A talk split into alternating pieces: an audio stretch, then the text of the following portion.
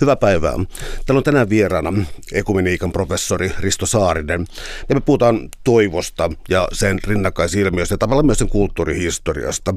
Sun kirjan jo ihan alkusivulla tulee tällainen määritelmä siis siitä, että esimerkiksi antiikissa jo ja, ja kenties skolastiikan aikana ja myöhemmin on sellainen vähän niin kuin koulukuntajako siihen, että, ähm, että toivominen, että onko siitä oikeastaan mitään hyötyä, onko se haitallista pikemminkin, saako se ihmisen kärsimään? Tämä on aika klassinen kysymys antiikin Kreikasta ihan nykypäivään saakka, että enemmistö on aina ajatellut, että toivo on jotenkin hyvä ja myönteinen asia ja se pitää ihmisen virkeänä – mutta sitten on kyllä merkittäviä ajattelijoita, stoalaiset antiikissa, mutta ihan nykypäivänäkin jotkut filosofit on sitä mieltä, että sellainen niin kuin tyyneys olisi kuitenkin se ihanne, että jos sä toivot tai pelkäät tulevaisuutta, niin se on niin kuin enimmäkseen sulle haitallista. Tyyneys olisi tämä, mutta, mutta, mutta se on vähemmistö, vähemmistö ajattelee näin. Et nykypäivänä esimerkiksi tällaiset amerikkalaiset – onnellisuuskriitikot, jotka ajattelee, että amerikkalainen yhteiskunta on jotenkin tällaisen onnen tavoittelun niin jotenkin leimaama. Että sanoo sitten, että parempi, että se et koko ajan ajattelisi sitä tulevaisuutta, vaan yrittäisit elää tässä nykyisyydessä. Tämä on se ihan perinteinen keskustelu.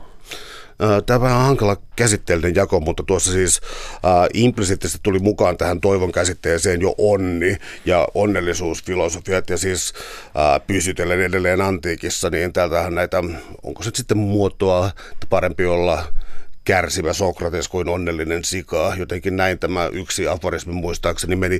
Eli siis tämä ähm, toivo mä en tiedä voiko sitä kysyä sille listana, mutta toivo, onko ikään kuin sen kohteena aina jokin hyvä tai jokin onnellisuus, vai voiko se olla jotain aivan muuta, sellaista, mikä ei niin kuin arkiajattelussa tuu välittömästi mieleen? Se perinteinen määritelmä on tällainen, että toivominen on tunne, joka kohdistuu tulevaisuudessa oleviin hyviin asioihin – että se vastakohta on silloin pelko, joka on niin kuin tulevaisuudessa olevia huonoja asioita. Ilo on niin kuin nykyisyydessä olevia hyviä asioita ja niin edelleen. Tästä seuraa se, että toivo aika usein ymmärretään tunteeksi, joka on ehkä musta semmoinen hyvä, mutta vähän riittämätön ajatus, mutta jos se ymmärretään tunteeksi, joka kohdistuu huomenna tai ensi vuonna odottavaan hyvään niin silloin se kyllä tämä onnellisuus tulee sitä aika, aika lähelle. Tietysti aika monet toivomiset on paljon pienempiä, että jos mä toivon, että mun vaimo tekee mulle hyvää ruokaa tai että mä pystyn auttamaan jotakin ihmistä, niin se on niin kuin tällainen arkitoivo sitten. Sä käytät mun mielestä aika erikoista termiä maastoutuminen, viitaten ikään kuin käsitteiden historiaan. Jos mä oikein ymmärrän, niin äm, se tarkoittaa myös siis sitä, että esimerkiksi jotkut käsitteet ei ole puhtaasti teologisia tai moraalifilosofisia, vaan on myös uppoutuneet jotenkin historian käyttöön äm, sillä tavalla, että niitä ei ehkä voi tarkastella ikään kuin puhtaina jonkin oppialan käsitteen. Joo, tämä on se ilmiö, josta mä puhun maastoutumisena – tämän mun toivokirjan ja parin aikaisemmankin kirjan taustalla on mun oma opetukseni teologisessa tiedekunnassa Helsingin yliopistossa. Ja siihen tietysti sitten kun mä puhun näistä uskonnollisina käsitteinä, niin mä yritän sanoa, että nämä tällaiset kuin toivo tai rakkaus, että niillä on tällainen uskonnollinen historiansa – mutta ne on myös aina filosofien ja yhteiskunta-ihmisten paljon käyttämiä. Ja silloin, jos vaikka Uusi testamentti puhuu toivosta, niin se on jotenkin vähän niin kuin ylihelppo uskonnollisen ihmisen tulkita, että se viittaa jonnekin taivaaseen ja ihan niin kuin pois kaikesta tästä, mikä on ympärillä. Silloin on tärkeää, että sanot, että joo, tätä Tätä kyllä siellä Uuden testamentin aikaan pohti filosofit ja muut, ja se tarkoitti noin yleisesti tällaista tulevaan kohdistuvaa hyvää tunnetta. Ja silloin, kun puhutaan vaikka raamatun toivokäsitteestä, niin on hyvä nähdä se uskonnollinen puoli, mutta on hyvä nähdä myös se, että se niin kuin mä sanon, maastoutuu tähän yleisempään keskusteluympäristöön. Se ei ole niin kuin ihan se sama kuin se yleinen, mutta ei ihan erikään. Siinä on jotain samaa ja jotain eri. Uh, yksi tällainen käsitteiden eroja korostava näkemys, minkä sä tuot tässä kirjassa esiin, on se, että on sellaisia käsitteitä, jotka helposti, sanoisinko, kaatuu puhtaasti teologiaan ja, ja sitä kautta sitten tavallaan äh, mennäänkin jo hyveoppiin ja Aristoteleeseen, eli, eli sä oot sitä mieltä, että niin kun tämän hyveopin kautta ei voi lähestyä kaikkia käsitteitä, jotkut vaan ähm, ei toimi saman mekaniikan kautta, eli tässä on tapahtunut ikään kuin jokin virhe. Voisitko täsmentää tätä? Tämä on myös sellainen pitkä trendi. Sana hyve monissa kielissä on aika lähellä sellaisia sanoja kuin kyky tai vahvuus.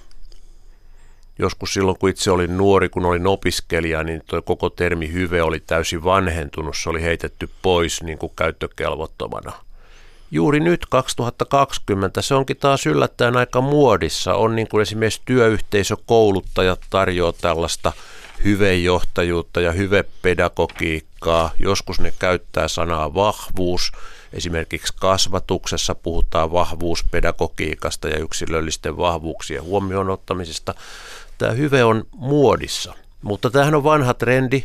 Tämä tulee sieltä Aristoteleelta ja sitten länsimaisessa historiassa se on voimakkaasti tulee niin kuin katolisen kirkon moraaliopista. Katolinen kirkko Tuomas Akvinolaisesta ja paaveista ja kaikista lähtien on ajatellut, että toi ihmisen hyvä toiminta ja etiikka pitäisi ymmärtää tällaisten omien vahvuuksien, omien kykyjen kehittämisen näkökulmasta, että se on se, mitä antiikki ajatteli ja se sitten liittyy myös uuteen testamenttiin monella tavalla. Ja kyllä mä pidän sitä niin kuin osittain hyvänä. Kyllä minusta esimerkiksi kasvatuksessa se on aika hyvä ajatus, että lasta kehitetään tuollaisten niin kuin vahvuuksien tuntemiseen ja samalla lailla kun sä opit vaikka soittamaan viulua, niin sulle kehittyy joku kyky, niin se, että sä harjoittelet vaikka rohkeutta, niin kyllä sä tuut siitä niin kuin rohkeammaksi. Että mä en ole mikään tämmöinen, että mä kaikkia vahvuuksia ja hyveitä noin heittäisin yli, yli laidan.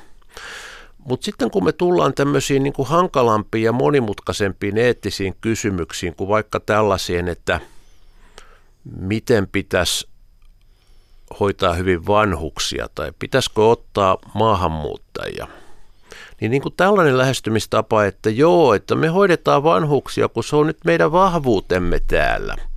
Tai me otetaan maahanmuuttajia, kun se on, me ollaan nyt niin tällaisia – avarasydämisiä ja me ollaan niin hyviä ihmisiä, että me voidaan niin kuin sen hyveen voimasta näitä, näitä ottaa. Niin silloin, silloin tässä kohtaa mulla menee sellainen raja ja mä ajattelen vähän niin kuin Immanuel Kantia taas vähän niin kuin eri linjan filosofit ja usein myös esimerkiksi luterilaiset teologit on ajatellut enemmän niin kuin Kantin linjoilla, että se, että sä hoidat vanhuksia, se johtuu siitä, että heillä on tietyt oikeudet ja sulla on tietyt velvollisuudet niiden suhteen. Tai se, että sä otat pakolaisia, niin ei se riipu mitenkään sun hyvyydestä tai huonoudesta, vaan se on ihmisoikeus ja siihen liittyy tietyt velvollisuudet ja, ja niin kuin lain, lainsäädännöt. Ja, ja silloin tämä asia ei mene niin kuin tämän oman hyveen kautta. Ja nyt sitten esimerkiksi just tämä toivo, minkä niin kuin katolinen moraali ajattelu usein ymmärtää jonkunlaiseksi hyveeksi, että sä opettelet semmoista sopivaa toivomista,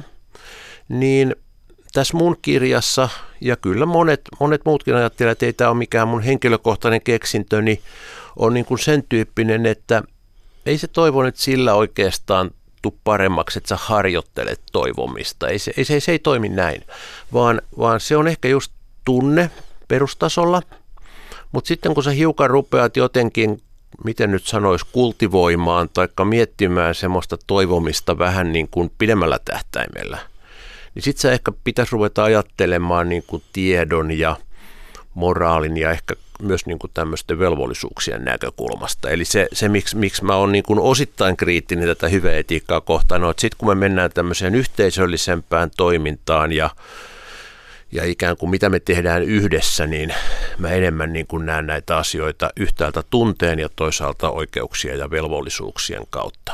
Tuleeko tässä sitten eri tavalla tavallaan jaettua siis jonkinlaiset sellaiset tunteet, jotka lyö yli ihmisen, jotenkin ikään kuin passivoivat ihmisen, jotenkin, jolle, jolle ihminen ei voi mitään. Ja sitten toisaalta taas niin aristoteellisen filosofian mukaan kyvyt, joita voidaan harjoitella ja hioa. Varmaan, varmaan joku tämmöinen ero on, että, että kyvyt on tämmöisiä just sun omia taitoja ja, ja tunteethan on semmoisia, mitä tämä aristotelinen termi kutsuu niin kuin passioiksi, että ne on, ne on niin kuin tunteita siinä mielessä, että ne tulee suhun, mutta ei se nyt sitä tarkoita, että, että sä oot jotenkin niin kuin ihan niiden orja taikka niille alisteinen. Mä itse jotenkin ajattelen sillä lailla, että, että just toivo ja, ja tämmöiset monet, ehkä jotkut muutkin meidän käyttäytymistä ohjaavat tunteet, niin se on niin kuin hyvä miettiä niitä tunteina, mutta sitten kun, kun rupeaa ajattelemaan vaikka omaa asennettaan tulevaisuuteen ja niin kuin tulevaisuuden isoihin kysymyksiin, niin ei niihin voi kuitenkaan nyt ihan fiilispohjalta sitten vaan lähteä. Meillä on esimerkiksi yliopistolla aika paljon keskustelua siitä, että mitä toi myötätunto on, että pitäisikö ihmisten niin kuin suhtautua toisiinsa ja auttaa toisiaan niin kuin myötätunnon voimasta hieno ajatus ja mä kannatan eräitä tutkijoita, jotka esittää tätä. Mutta sitten mä oon kyllä myös tavallaan kallellaan niihin, jotka sanoo, että ei, ei toi myötätunto, että jos sä rupeat miettimään jotain vaikka maahanmuuttoa vaan niin kuin myötätunnon kysymyksenä, niin ei siitä tule yhtään mitään. Sä oot parin kuukauden päästä ihan eri mieltä kuin tänään. Ja mä oon kyllä niin kuin näidenkin kannalla. Mä oon vähän tämmöinen niin kuin keskitien kulkija, että mä haluan vähän, että nämä moraalikysymykset herää sen tunteena kautta, vaikka toivon tai myötätunnon. Mutta sitten kun niitä ruvetaan miettimään, niin sitten niitä pitäisi sieltä tunteen maailmasta nostaa jotenkin tällaiseen enemmän järjen ja oikeuksien ja velvollisuuksien maailmaan. Tämä on tavallaan se mun vähän niin kuin vaihtoehto tälle hyve-tyyppiselle käsittelylle. Tuleeko sitten sellainen asia sitten, äh, vähän vaikea ilmaisu, mutta minkälainen on ihminen luonnostaan tai raamatussa ihminen tai sitten nykykäsityksessä? Mä tarkoitan sitä, että jotkut sympatian tai oikeudenmukaisuuden tunteet saattaa olla, sanotaan täysin vaikkapa yhteiskunnan instituutioiden järjestämää ja toisaalta taas voi olla sitten niin syvälläkin ihmisessä. Voiko luottaa mihinkään ihmisen omatuntoon tai johonkin tällaiseen ajatteluun tällaisissa asioissa?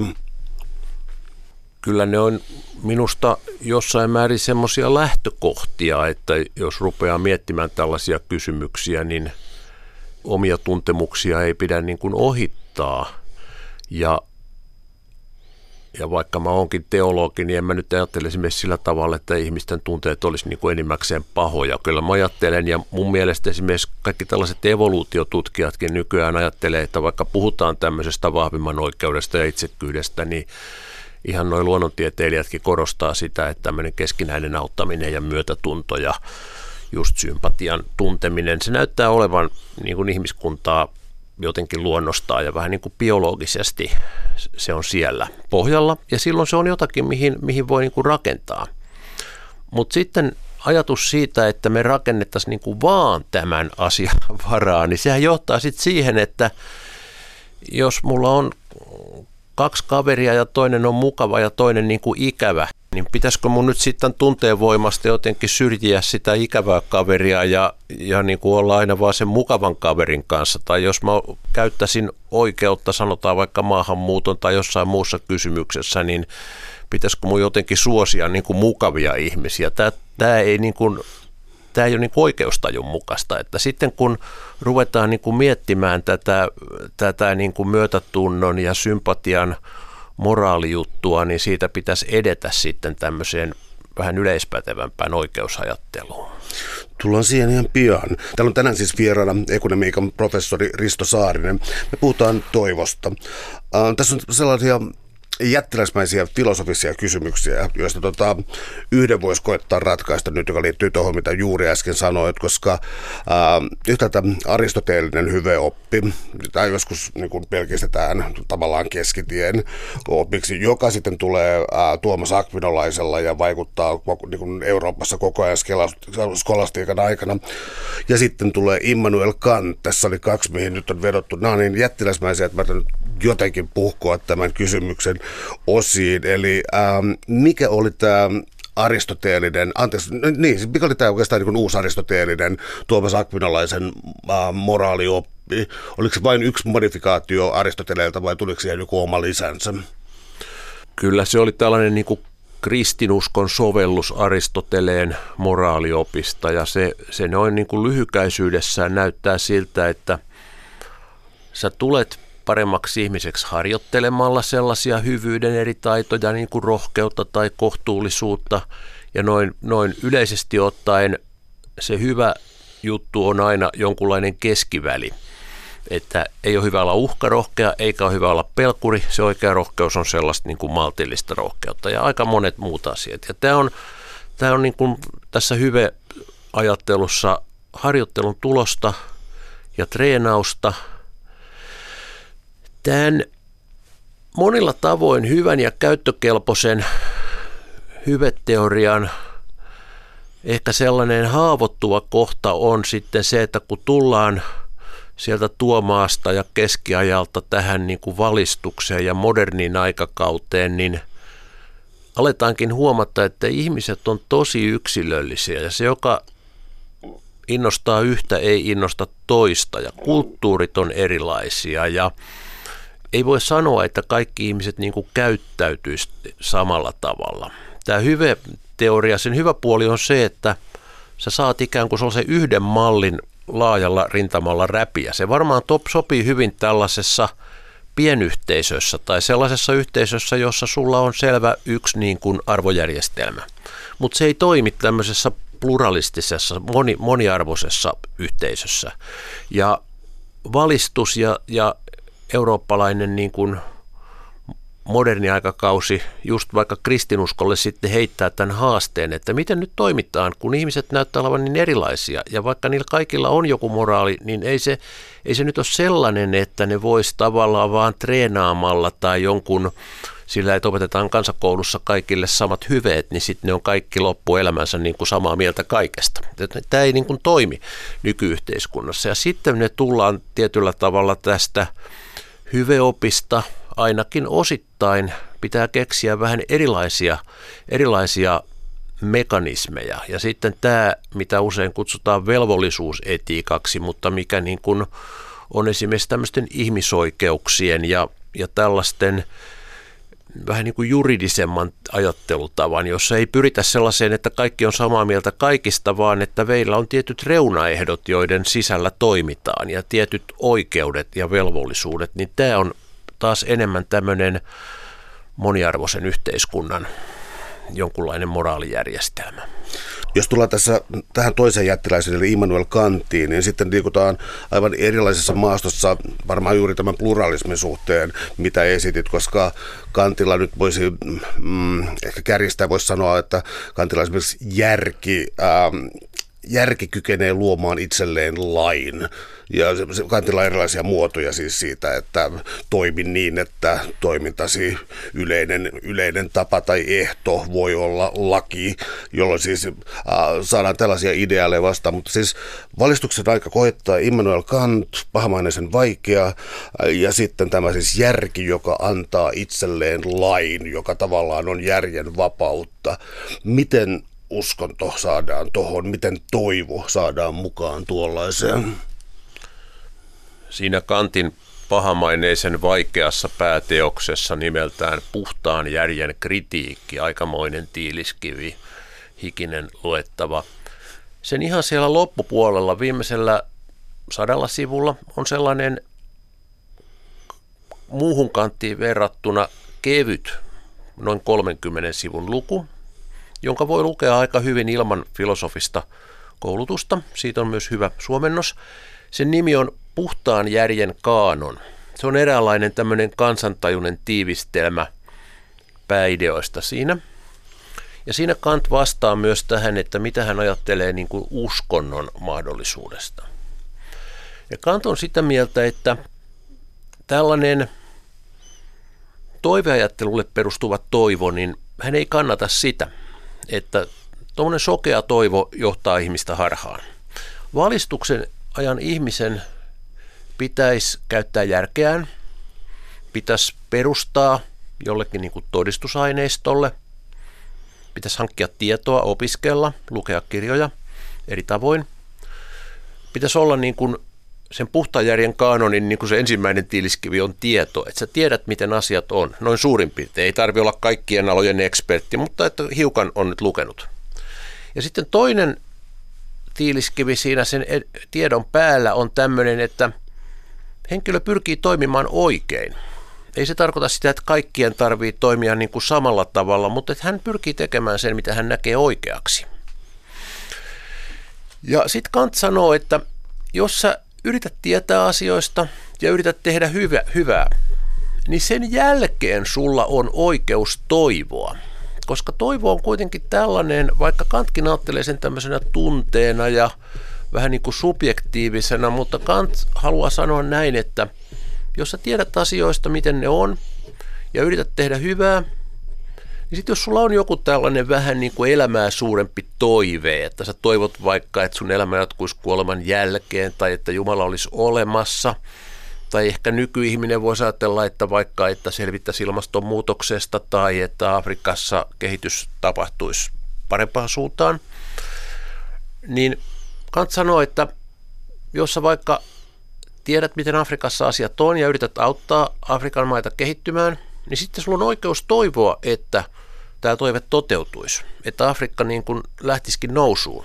Voi silti olla, ettei näin tapahdukaan, mutta, mutta silloin, jos sä et tee mitään ja sä toivot vaan niin kuin sängyssäsi maaten, että afrikkalaiset olisi vähän vauraampia, niin se on illuusiotoive. Mutta jos sä itse ikään kuin tiedät asioista ja toimit niiden eteen, niin sitten sulla on oikeus toivoa tällaisia elämää suurempia asioita. Ja se kanta ajattelee näin, että tällaisessa niin kuin moniarvoisessa, ja, ja ei se Kantin aikana vielä niin moniarvoista ollut kuin nykyään, että tämä on nyt mun tämmöinen vähän niin kuin optimistinen luenta, mutta Kant kuitenkin valistuksen ihmisen ajattelee näin, että jos sä nyt tiedät, miten asiat on, ja yrität tehdä parhaasi, niin silloin sä voit toimia vähän tämmöisiä elämää suurempia kysymyksiä. Ja Kantin vastaus esimerkiksi, että kyllä nyt hänen mielestään luterilaiset voi olla luterilaisia, mutta se niin kuin edellyttää sen, että ne kuitenkin niin kuin hankkii koulutusta ja yrittää toimia niin kuin moraalisesti.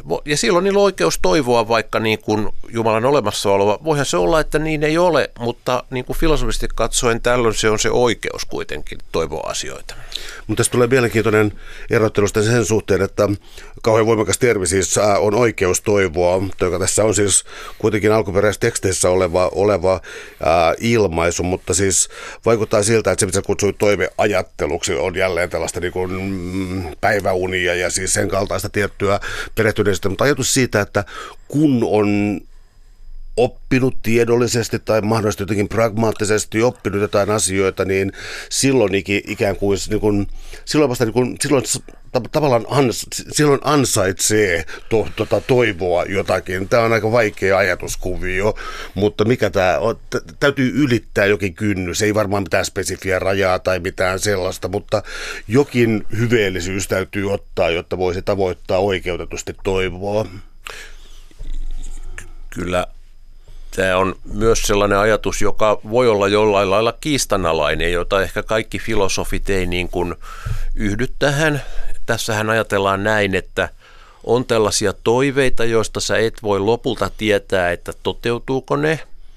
Mutta sä ajattelet kuitenkin, että on tällainen vähän niin kuin filosofit sanoo justifikaatio. Sulla on niin kuin oikeutus, on joku niin kuin peruste tai oikeutus tälle toivomiselle.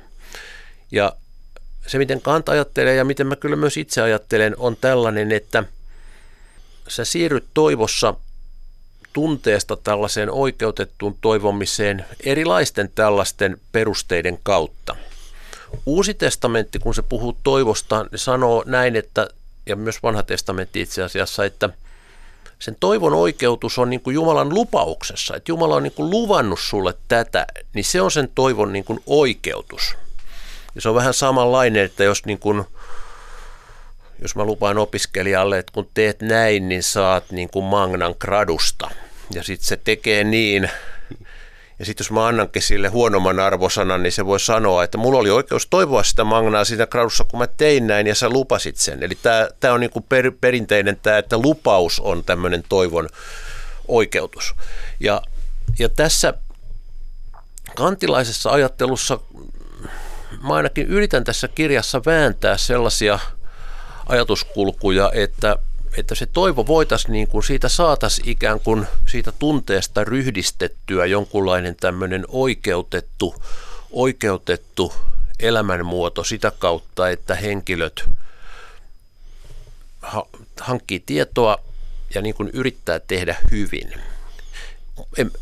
kyllä jos, jos on ihan semmoinen niin kuin postmoderni henkilö, joka ajattelee, että mitään tämmöisiä oikeutuksia ei voi antaa, että kaikki on vain niin kuin kokemusasiantuntijuutta, että me ollaan niin kuin totuuden jälkeisessä ajassa ja jokaisen fiilikset on yhtä arvokkaita ja mitään muuta ei ole, niin silloin tämä edellä kuvattu ajatuskulku kyllä niin kuin sortuu. Eli, eli kun mä sanon näin, niin mä jotenkin ajattelen, että, että tällaisella – oikeutuksen hankkimisella omille toiveilleen on niin kuin jotain tällaisia polkuja ja että ne oikeutukset ei ole niin kuin vaan tässä mun subjektiivisessa tunteessa, vaan että niillä on vähän yleisempiä perusteluja.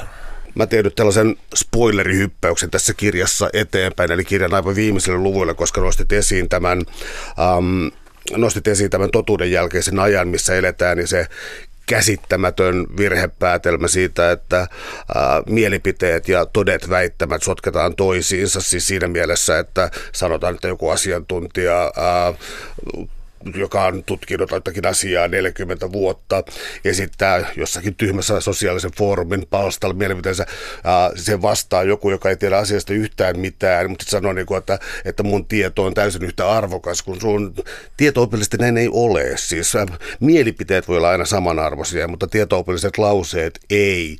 Ja nyt mä tuun tähän sun kirjan lopetukseen, joka on ää, tällainen positiivisen totuutta edeltävä aika. Ää, se, siihen varmaankin sisältyy jonkinlaista toivoa, emme ole umpikujassa. Tällainen tutkijan toivo jotenkin perustuu tämmöiseen, tämmöiseen päättelyyn meidän tiedon edistymisestä. Et jokuhan voi sanoa vaikka, että kyllä Kekkosen aikana kaikki oli paremmin kuin, kuin nykyään. Mutta jos tutkija sanoo, että Mietin nyt jotain vaikka syöpähoitoja, että niin kuin siihen ja siihen syöpään niin kuin Kekkosen aikana kuoli 90 prosenttia ja Tarja Halosen aikana enää 40 prosenttia ja nyt me voidaan lähes kaikille ainakin luvata huomattavasti pidempi elinaika. Ja sitten jos sä mietit, että mikä on nyt totuus syövästä, niin se voi olla niin, että se silloin Kekkosen aikana tiedettiin paremmin. Kyllähän se tiedetään niin kuin nyt paremmin, koska, koska se, meillä on se todistusaineisto, se oikeutus tälle toivolle, että me nyt tiedetään se parempi, on siinä, että ne porukat, niitä voidaan parantaa paljon paremmin. Ja aika monissa asioissa, jos ajatellaan tietotekniikan kehitystä tai kyllä mä itse niin kuin humanistina ajattelen, että myös niin kuin vaikka historiasta me tiedetään nyt paremmin monia asioita kuin aikaisemmin ja me tulevaisuudessa tiedetään ne niin kuin vielä paremmin. Niin tämähän tarkoittaa sitten sitä, että – että me ollaan niin kuin totuutta edeltävällä ajalla siinä mielessä, että ei me vieläkään tiedetä, mikä se totuus on, koska se on vasta, vasta siellä tulevaisuudessa. Ja siellä varmaan paljastuu jotakin ihan yllättävää. Mutta jos me katsotaan menneisyyttä, niin me tiedettiin ne asiat vielä, vielä huonommin. Ja silloin meillä on niin kuin oikeus toivoa, että tulevaisuudessa me tiedettäisiin ne vielä vähän paremmin. Ja silloin, silloin tavallaan tällainen tällainen optimismi siitä, että niin kuin, että niin kuin tulevaisuutta kohtaan kuljettaessa nämä asiat vois mennä näin. Ja tämä on sellaista, mitä mä tuolla teologisessa tiedekunnassa yritän opettaa opiskelijoillekin, koska niin kuin uskontoon usein liittyy tällainen – vähän niin kuin hassu traditionalismi, että ajatellaan, että palataan sinne Jeesuksen aikaan tai keskiajalle tai vähintään sinne niin kuin Kekkosen aikaan tai vielä taaemmaksi. Ja kuitenkin, kuitenkin nämä lähi uskonnot, nehän on tämmöisiä niin kuin, niin kuin tota, puhutaan apokalyptiikasta, joka voi tarkoittaa semmoisia kamalia lopun aikoja, mutta kyllä se tarkoittaa sitä, että se ilmestys tai ilmoitus, se revelaatio tarkoittaa sitä, että se totuus niin kuin vähitellen paljastuu, niin kuin jonkun ver, jotain verhoa vedetään niin kuin vähitellen pois. Että kyllä näissä niin kuin, juutalaisuus, kristinusko, islam, niissä on myös niin kuin tällainen siinä mielessä optimistinen tulevaisuuden kuva, että ajatellaan, että se totuus on siellä tulevaisuudessa. Ei tämä nyt ole sama asia kuin tieteellinen totuus, mutta näissä on molemmissa tämmöinen samanlainen ajattelumuoto vähän niin kuin totuutta edeltävästä ajasta. Jatketaan tästä ja juuri. Siis täällä on tänään vieraana ekumeniikan professori Risto Saarinen. Me puhutaan toivosta.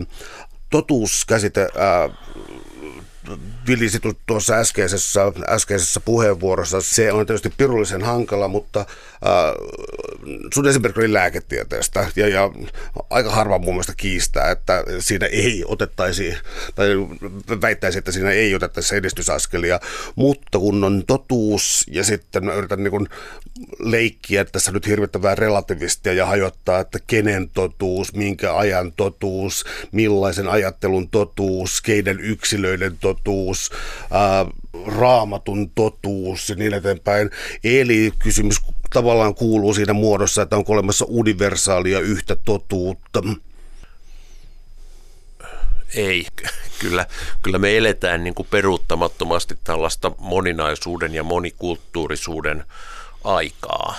Ja, ja mä luulen, että jos me ruvetaan noita menneitäkin aikoja sitten tarkemmin katsomaan, niin vaikka se julkisuus olisi ollut vain yhden ihmisen hallussa, niin kyllä se kulttuuri on kuitenkin ollut, ollut niin kuin moninaista. Ja, ja vaikka mä nyt kannatan Immanuel Kanttia ja tätä eurooppalaista valistusta, niin, niin se ei nyt tarkoita sitä, että, että mä heittäisin kaiken tämmöisen moninaisuuden yli laidan, että, että mä jopa, jopa sanon paljon myönteisiä asioita tästä kaikkien kokemusasiantuntijoiden – esi-isästä Richard Rortista, jonka mukaan niin kuin mitään oikeutuksia ei loppujen lopuksi ole, ja jokainen toivoo vaan sitä, mitä hänelle sopii, ja maailma olisi kaikkein paras, jos vaan kaikki harrasta sitä omaa juttua niin kuin mahdollisimman moninaisesti. Siis mä en kannata tätä, mutta, mutta siinä on musta jotakin niin kuin, siihen kätkeytyy tällaisia totuuden siemeniä, siihen kätkeytyy just sellaisia siemeniä, että sä tarvitset riittävää moninaisuutta, jotta, se,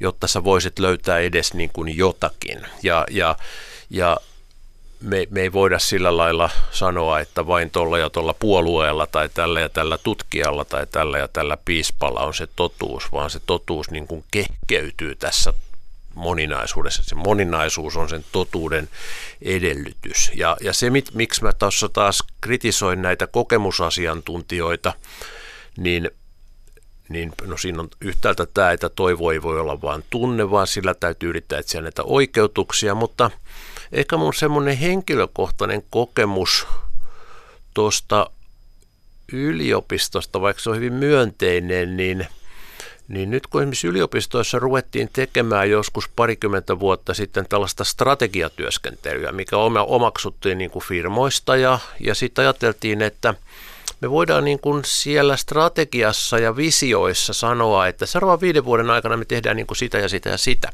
Ja nämä asiat niin kuin hoituu paremmiksi niin kuin viiden ja kymmenen vuoden kuluttua.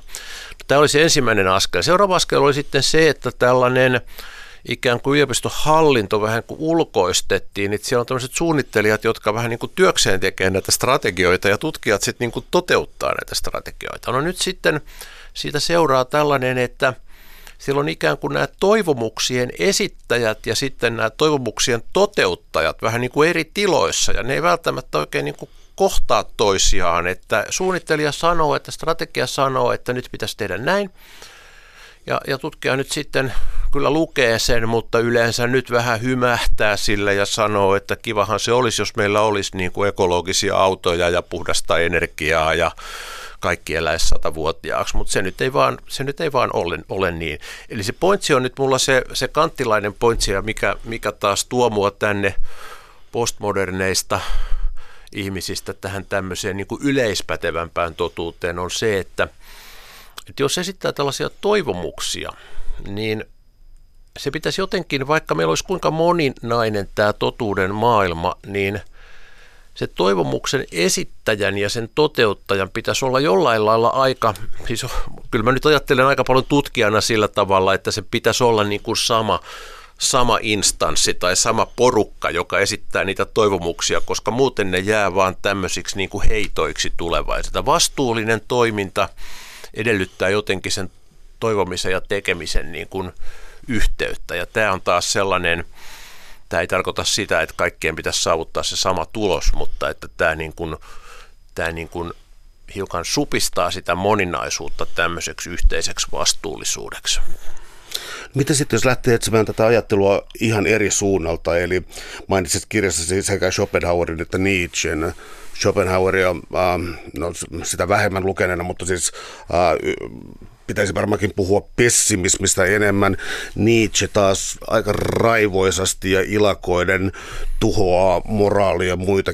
Ja itse asiassa totuuskäsityksen siis siinä, siinä sivussa aivan, aivan ehdottomasti. Eli, eli, eli no, niin Tämä on hirveä kärjestys. Mun Schopenhauer voi olla sillä tavalla, että se ää, ei ajattele toivoa, että se toivo on sille haitallinen.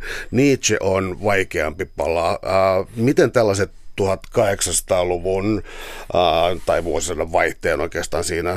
Nietzsche, Nietzsche kuoli 1900 tasa. No joka tapauksessa, äh, miten tämän kaltaiset filosofit, kuinka, kuinka fundamentaalista niiden kritiikki on toivoa vastaan? Tuossa kirjassa ja oikeastaan niin kuin muutenkin olen yrittänyt jotenkin ottaa huomioon myös näitä toivon kriitikoita. Vaikka mä sanon siinä suoraan, että mä kannatan toivoa, mä kannatan sekä tätä tunteen omasta arkitoivoa että tätä kanttilaista oikeutettua toivoa. Mutta mulla on sellainen filosofikollega Sami Pielström, joka on julkaissut nyt parikin kirjaa tällaisesta niin kuin, se on tämmöinen kirja kuin Ota elämä vakavasti – nega, opas negatiiviseen ajatteluun, mikä ei tarkoita sitä, että hän olisi hapannaama, hän on hyvin miellyttävä ja kotelias henkilö, mutta siis hän jotenkin, jotenkin niin kuin haluaa antaa jäitä hattuun tällaisille liioille innostujille ja opettaa sitä, että, että jos sun pitää, niin kuin, pitää niin kuin ajatella kaikkia aika, aika hankalia ja ikäviäkin asioita, jotta sä pysyisit vähän niin kuin jalat maassa. Se on nyt vähän eri vielä kuin Schopenhauer ja Nietzsche, mutta kuitenkin kuitenkin tota, tuossa kirjassa mulla on tämmöinen juttu, että mä oon nyt harrastanut hiukan tämmöistä tiedekirjoittamista, että mä saatan sinne mun ihan tavallisen oppikirjani väliin vähän niin kuin kursiivilla kirjoittaa jotain pientä tarinaa. Ja siinä on tämmöisiä pieniä tarinoita. Ja siinä on tällainen tarina henkilöstä, joka on niin kuin kipupotilas ja tota, se hirveästi toivoo paranevansa, mutta ei siitä niin kuin tuu mitään ja, ja se niin kuin ahdistuu. Mutta sitten siellä niin kuin loppupuolella jotenkin se oppii pikkuhiljaa sen, että sen täytyisi kiinnittää niin kuin huomionsa muuhun asioihin. Se pitäisi niin kuin lopettaa toivomasta sitä paranemista. Se pitäisi niin kuin ajatella vaikka perhettään tai työtään tai jotain kivaa harrastusta. Että se saisi niin kuin mielen käännettyä pois tästä, mitä se niin kuin toivoo.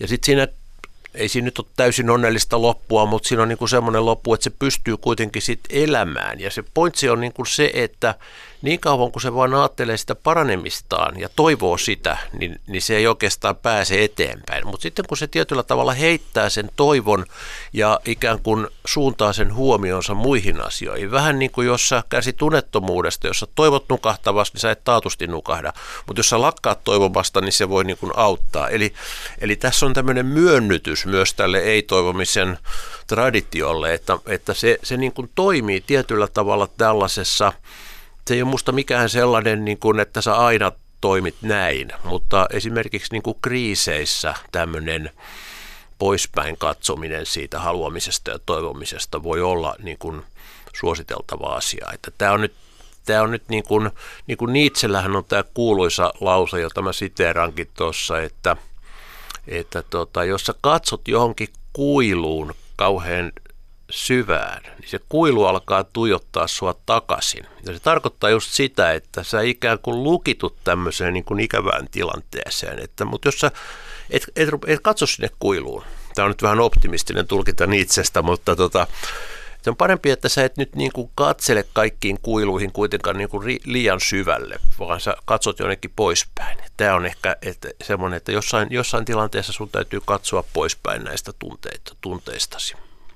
No, jos katsoo niitä äh, poispäin, mä Oikeastaan mä tarkoitan sitä, että antiikin Kreikassa ja siis Aristoteleella ja, ja, ja tässä koko eudaimonia eli oppi hyvästä elämästä, niin sen peruspohja on yhteisöllinen. Sitä ei oikeastaan, sitä jonkin verran lukenut, sitä ei oikeastaan voi ymmärtää pelkästään yksilön käsitteen kautta. Se on läpeensä yhteisöllinen ja esimerkiksi luvussa siis toivon minämuotoisuus, joka äh, siis mä en tarkoita, että se on vasta-argumentti tälle, vaan siis sitä, että on olemassa tiettyjä niin kokemuksia, jotka on hyvin voimakkaasti subjektiivisia omia, vaikka niitä voisikin jakaa kenties vaikka puheessa, retoriikassa tai jotain, niin, niin jotkut tällaiset elementit on äh, ikään kuin subjektina on minä-henkilö siinä, joka tuntee toivoa. Mitä tämän kaltaiset äh, asiat tai ajatukset on?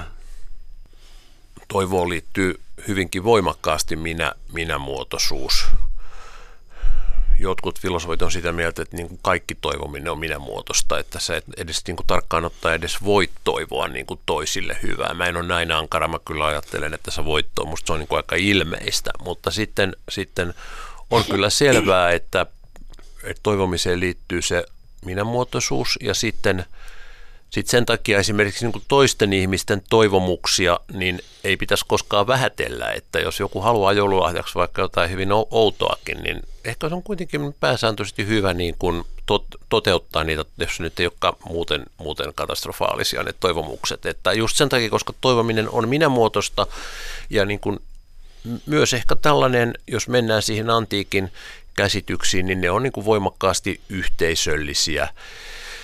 Eli tota, vaikka mä nyt taas sitten valistuksen ihmisenä ja tämmöisenä demokratia-ihmisenä ajattelen näitä kansallisvaltioita ja globaalia ja, ja ihmisoikeuksia, niin, niin en mä halua heittää tätä minämuotoisuutta yli, yli laidan. Ja sitten kun mennään tämmöisiin uskontotyyppisiin juttuihin, niin esimerkiksi niin kuin kuolema on myös filosofisessa keskustelussa tällainen, että jos kuolemasta keskustellaan vain niin kuin kudosvaurioiden tai populaatioiden niin kuin kiertokulun näkökulmasta, niin ei päästä kuitenkaan siihen niin kuin ihan siihen syvärakenteeseen, vaan kuolemasta puhuttaessa pitäisi olla niin kuin minä-muotoa ja sinä-muotoa ja tätä lähiyhteisön muotoa. Muuten siihen liittyviä toivon ja pelon rakenteita ei, ei voi ymmärtää.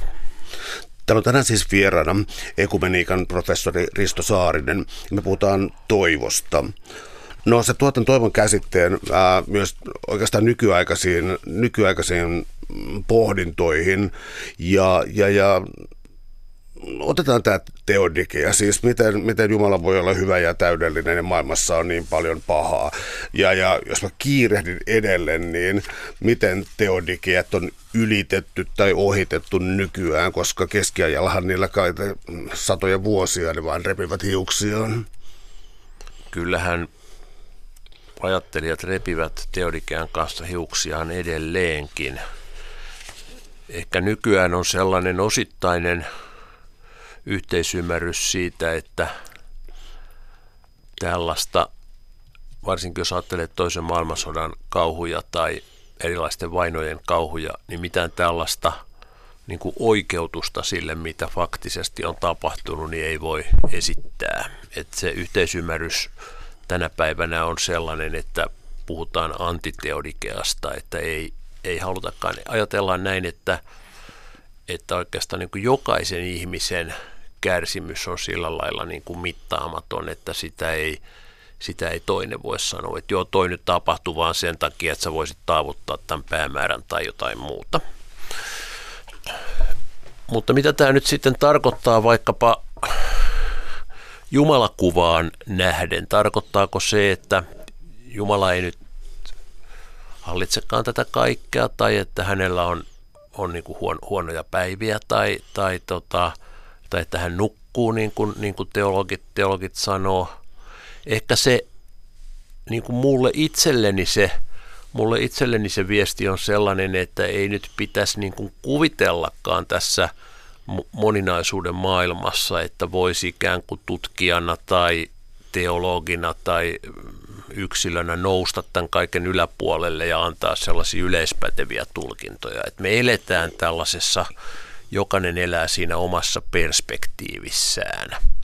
Tämä ei ole mikään vastaus teodikeaan, mulla on siinä kipupotilasjutussa kanssa vähän sellainen viritys, että, että mä puhun siinä hiukan, mä en saada sitä sanoa ihan näillä sanoilla, mutta mä puhun tällaisesta niin kuin taakan keveydestä, että jos sä vaan katsot sinne kuiluun ja murehdit sitä omaa kärsimystäsi tai murehdit jonkun toisen kärsimystä, niin se jotenkin kaappaa sut, sut se kuilu.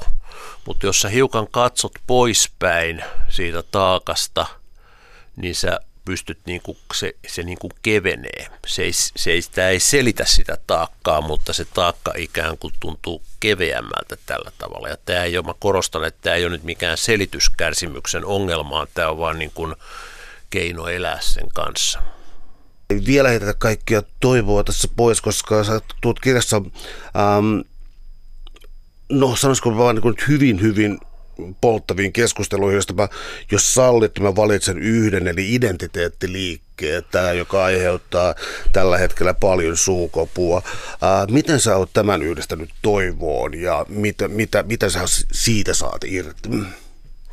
Mä oon yhdistänyt sen sillä tavalla, että, että mä ajattelen, että populistiset liikkeet kääntävät sen toivonsa nostalgiaksi. Eli sana nostalgia eli kotiikävä tarkoittaa tällaista, että haikaillaan menneisyyteen ja, ja se voi niin kuin jotenkin karkeimmillaan olla tällaista, että Kekkosen aikana paljon paremmin oli asiat tai ennen tätä vuoden 2015 pakolaiskriisiä ajat oli niin kuin paremmin. Ja silloin jos on ikään kuin näin yksinkertainen se asia, niin silloin ajatellaan, että se toivo on semmoinen, että, että kun kaikki palaisi vaan ennalleen, niin silloin, silloin se on se meidän toivo.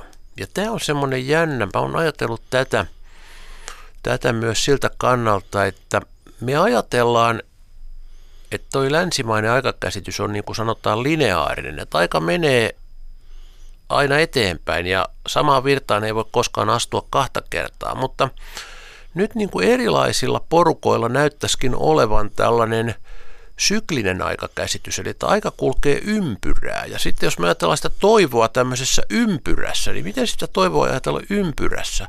Mutta nämä identiteettiliikkeet voi olla tällaisia, että se ympyrä meneekin näin, että kun me palataankin tällaiseen etnisesti puhtaaseen yhteiskuntaan tai menneisyyden yhteiskuntaan, niin se menneisyydessä oleva toivo onkin niin tässä tulevaisuuden ympyrällä.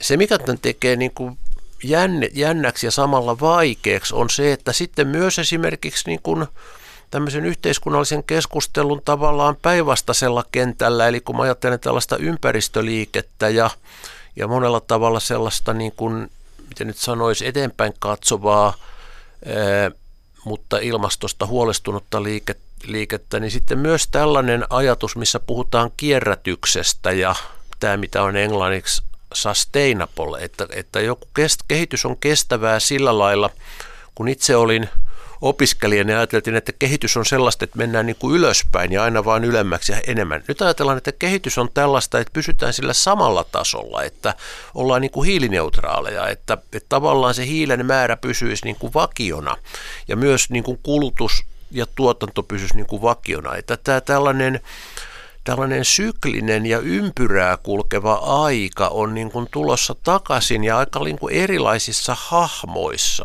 Ja silloin meillä voi olla tällainen toivo, että se toivo on tämä, että toi ilmastonmuutos pysähtyy ja resurssit on niin kuin neutraaleja ja maapallon väkiluku stabilisoituu – mutta onko tämä sitten niinku samanlaista vai erilaista kuin sitten tämmöinen vaikka populisti, joka sanoo, että palataan sinne niinku 50 vuoden takaisin aikaan. Ei mulla ole näihin suuria vastauksia, mutta, mutta tämä toivo rupeaa näyttäytyy jännällä tavalla, kun sitä yleensä ajatellaan aina, että se on ton jotenkin tuon viivan muotoisen tulevaisuuden siellä kaukaisessa päässä, mutta erilaiset kulttuurit kyllä maailmanhistoriassa on usein olleet tämmöisiä niin kuin ympyrän muotoisen ajan kannattajia ja ehkä me ollaan jotenkin tulossa sen tyyppistä käsitystä kohti myös. Tuossa on sellainen pelottava aspekti, minkä taatusti tiedosta tuossa, mutta kun me puhutaan näistä radikaalista identiteettiliikkeistä, niin heitä tässä nyt niin minimimääritelmällä, että se on niin kummallinen kuvitelma siitä, että joskus olisi ollut joku homogeeninen, jokin tasapaino, sanotaan vaikka joku Suomen kansan heimo, joka olisi jossain ollut jotain kansantansseja, en mä tiedä, heinälatoja, mitä ikinä, ja, ja nyt ollaan jossakin välitilassa, ja sitten siihen tullaan takaisin, ja tässä on tämä syklisen ajattelun tällainen niin kuin ultranationalistinen vaarallinen piirre. Allekirjoittaisi tällaisen näkemyksen? Joo, kyllä mä oon aika huolissani näistä liikkeistä ja sanotaan, että mä en ole niinkään huolissani esimerkiksi Suomesta, kun mä oon huolissani Unkarista ja Puolasta ja osittain niin kuin Ranskasta ja Intiasta ja niin kuin nyt sitten Trumpista ja Brexitistä vielä niin kuin puhumattakaan, että siis, koska tämä näyttää olevan, ja näissä kaikissa on joku tämmöinen niin kuin nostalgian aalto, joka pyyhkii niin kuin kaiken yli. Ja niihin kyllä liittyy just, just tällaisia, mistä sä sanoit, että, että niin kuin tutkijan mielestä ne on ihan illuusioita, mutta ne silti niin kuin voima, vaikuttaa voimakkaasti ihmisten käyttäytymiseen. Kyllä mä oon niistä aika huolissani.